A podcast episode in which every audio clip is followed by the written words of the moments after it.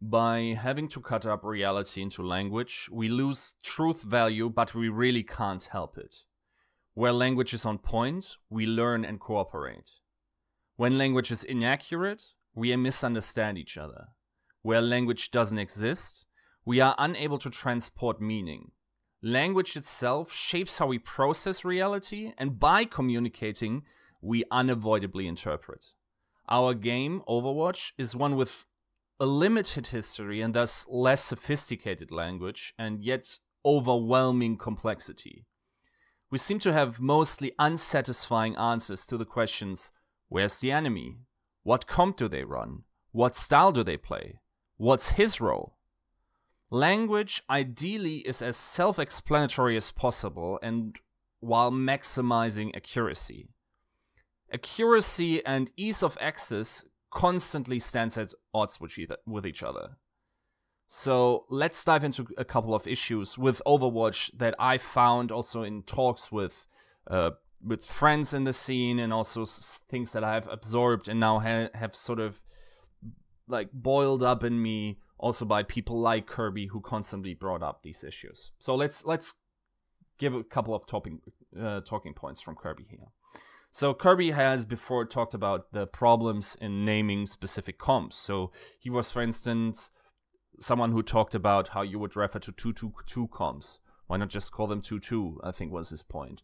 And these certain classifications certainly caused issues in the past, and as I will outline in a bit, still probably do. There were issues with role names. So, for instance, one thing that he called out was what about flex tanks? Can we really say that someone is a flex tank if for the last year 90 to 95% of the flex tank role was D.Va? Is that an, uh, a fair assessment? Now the idea of off tank has uh, holden take taken hold in the community, but at the same time, isn't everyone sort of now flexing? Is flex not dead? Isn't isn't it all flex everything? So where's the language here? Where is it flex support? Right. So let's let's start with comps, for instance. So over the first season, for instance, we saw different variations of what we call dive. So despite for the vast majority of the history of Overwatch, the dive comp being D.Va, Winston, Tracer, Genji, then Zen and Lucio, or before Zen, Ana, it still was referred to as the same comp because presumably it was this one archetype or the core of what made it so was consistently the same thing. The same hold true when we, for instance, switched to Mercy when Mercy was very overpowered in stage one of the Overwatch League, and then also later on when she was still the better support over um, Lucio. So that then forced us to still use the name Dive, but it wasn't really Lucio Dive, right? So here, a sort of lo- loss in speed and also maybe a little bit of a different archetype could have been argued, but I don't mind the distinction here too much, and I don't think that's a problem in itself. Now, what happens if Widow enters the the role? Suddenly, people are talking about Widow dive. Is it dive still because D.Va Winston, and Tracer on the, on the team? It lets, gets a little bit ambiguous here, and I'm not sure if by calling it dive, we're actually really serving the purpose and aren't confusing people and aren't even confusing experts in itself. So the problem always seemed to be that our sort of descriptors weren't really effective or accurate. While at the same time, you always have to see that you don't get too complicated. So, what about the current state of affairs? So, for instance, let's take goats. So one modifier we've been seeing is that people now say sometimes Ana goats instead of Moira, or Zen goats instead of uh, Moira or Ana in that case. And when you say Ana goats, I think most people understand that this refers to the to that this specific position. So also in the way the comp is played, it isn't fundamentally archetypically different, I would argue, even though it might be. So what happens when Brig is switched out for Hanzo or Doomfist? Is it still goats? Is it arch- archetype held? What if Rein is switched to Winston? Still goats? It, it it gets you know a little bit murky and we we find issues with calling basically everything goats or in fact none of it or really that's one specific comp where's the line we draw? Where is it where we have to say this is accurate this is inaccurate also things like for instance if we go back to the dive issue sometimes dive comps by the composition that the heroes were wasn't really played dive but rather counter divey. So are we referring with dive as an archetype that's being played and rather than a than a strategy or a tactic? What what is it exactly that what we mean when we say dive? I'm not sure we had this public conversation, and I'm not sure if I have a satisfying answer for myself at this point. And I've dis- discussed this with other experts in the scene, like Benchmob, like Dream, like Volamel, and it remains a hard issue to tackle. Now, for instance, other scenes, like for instance, the scene I came from way in the past in World of Warcraft, we solved this but with abbreviations at times. So what would happen is, for instance, the most well-known comp at the time that's apparently still feasible was called RMP Rogue Mage Priest. Simply the you know the type of um, heroes or rather characters that you play and therefore it was very easy to identify. RMP then also became a household name for that comp. Everyone knew what it referred to through reiteration and public consensus. We had a nice abbreviation that everyone knew what it meant. RLS was one thing. Then we sometimes, for some of these, had archetypical names like Caster Cleave, Spell Cleave, these types of things that, from what I could gather, still are within the scene and still have feasible names, but the question is how how similar do they play still, right? Now let's transport that back to Overwatch. What what can we do? So for instance, goats, if I was to, you know, employ this RMP thing, this abbreviation thing, it would be something like Arzavabu Moilu, right? Like Rein Zarya, uh, D.Va, because you can't say D because there's Doomfist, then B for Brigitte, and then Moi for Moira, and then Lucio. Like it's very hard. You see, like th- this almost sounds like an African language at this point, right? So it is um, quite quite hard to come up with sensical things. So then what we did was simply take these and then sort of try to put names on them. Very early in the beta, we had god comps, right? We had this these pre pre-dive scenarios where there were two double double Genji, double because we had no hero limits. Like these comps seemed unbeatable, hence why they were called uh, god comps, right? Um, but often old language then gathers fast, and it, for instance, in the case of Flex Tank, that doesn't even seem functional anymore. And if new people come in, now now the old heads all realize okay, Flex Tank refers to the position of the second tank player that doesn't play these main tank roles, even though, you know, now we have triple tank, this gets l- more and more ambiguous. It really shows the complexity of Overwatch and what kind of language problems we run into, right? But this isn't even just scraping the surface because I think the biggest one are actually map callouts. So I I remember somewhere that the devs specifically said that in creating these maps and designing them, they specifically try to theme different parts of the map in the way that the community could easily make up names for them and communicate them.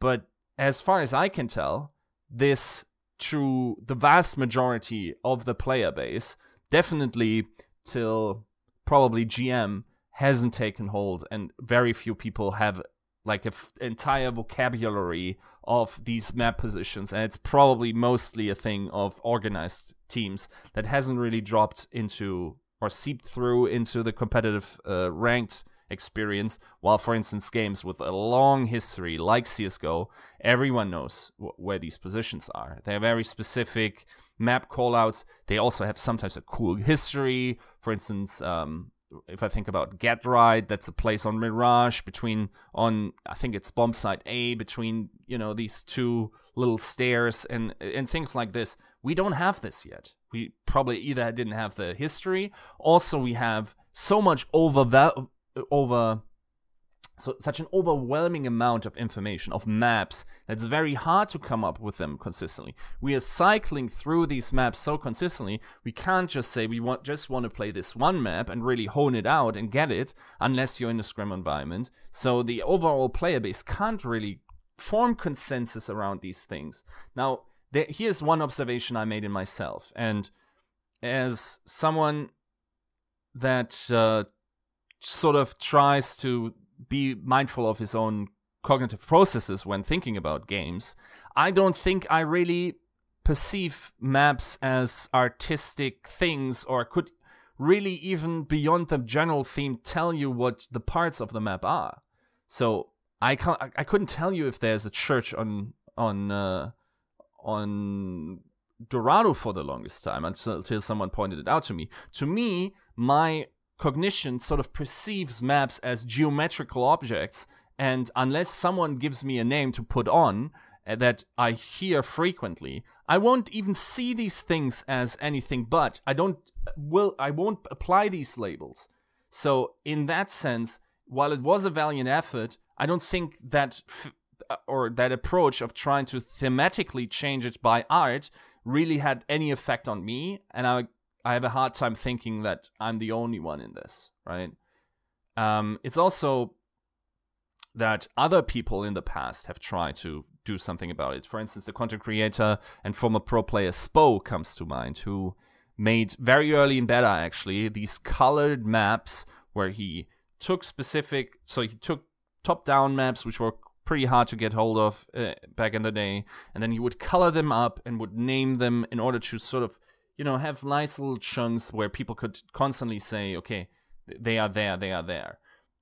Problem is, this once again hasn't arrived in the general community. And if we're talking about in ranked experiences, the only things, the only names I hear of enemy positions, for instance, is behind, or someone is top, or someone is on me, right? Like this doesn't help me because I don't connect the the length, so the the voice to this player that I just met to his character and can't really say who he's playing in the moment, or rather that would take so much cognitive, you know, resources that it wouldn't really help me in that moment, would it? So in that sense, nothing really is accomplished.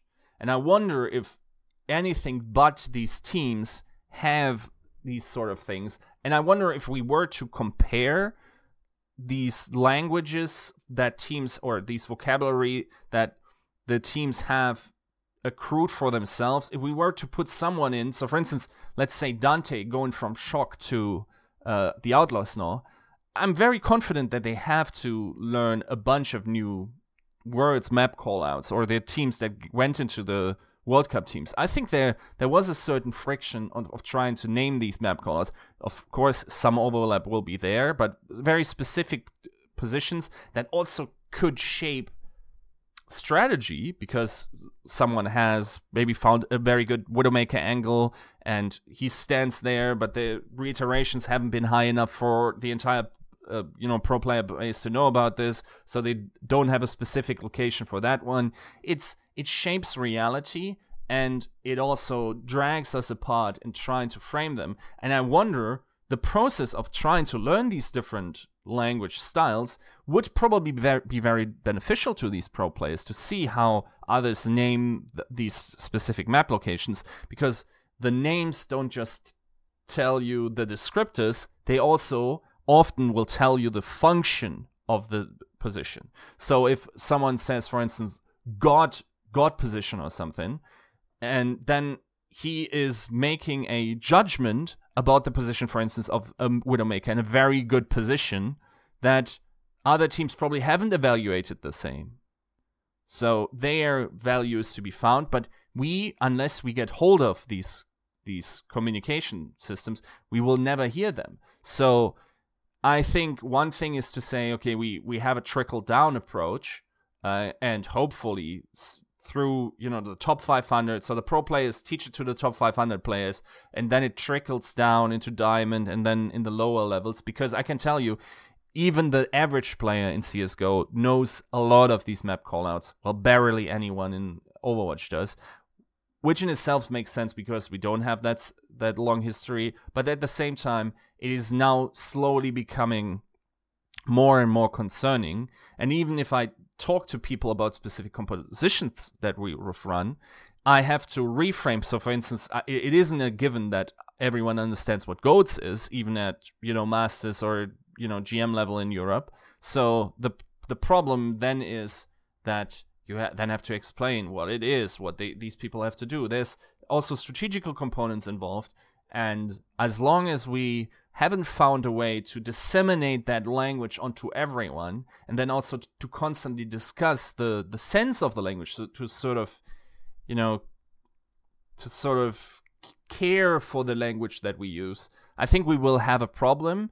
And by solving that issue i think we also expand the understanding of the community tremendously and solve a lot of issues for us. Thanks for listening